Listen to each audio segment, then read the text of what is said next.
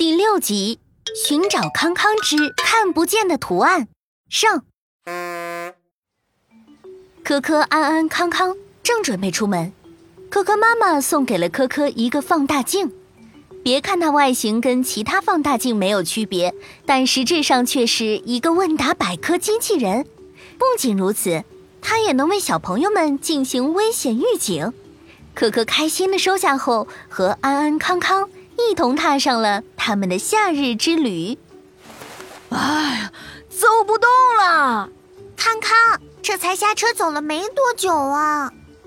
鸟鸣声阵阵的绿道中，康康站在休息椅前，不愿再走一步。先休息一下吧，时间还早。康康一听科科发话，赶紧坐在椅子上，翻出自己背包里装的零食，吃了起来。今天天气不错，晚上一定能看见大大的月亮。好哎，能看见大月亮啦！正说着，突然从下方传来急促的跑步声。哎，哎，我在下面就听见康康的声音了。追上来，果然是你们！你们是来赏月的呀？带上我嘛，带上我嘛！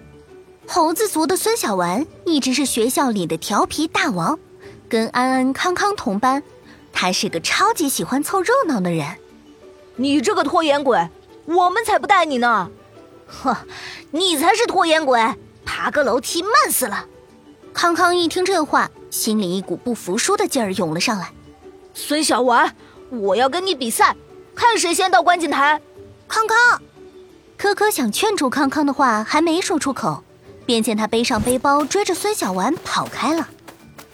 唉，康康太调皮了。走吧，我们快跟上去。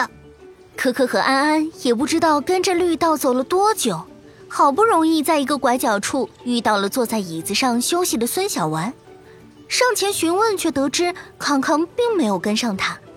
可可和安安赶紧转身返回，并异常仔细的检查周边的环境，果然在一处行道树边发现了痕迹。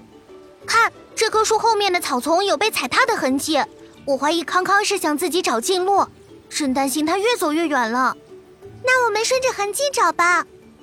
可可此时也没多大把握，正在思索该怎么办时，突然想到妈妈给的放大镜，可可立马将放大镜拿出来，往痕迹上照去。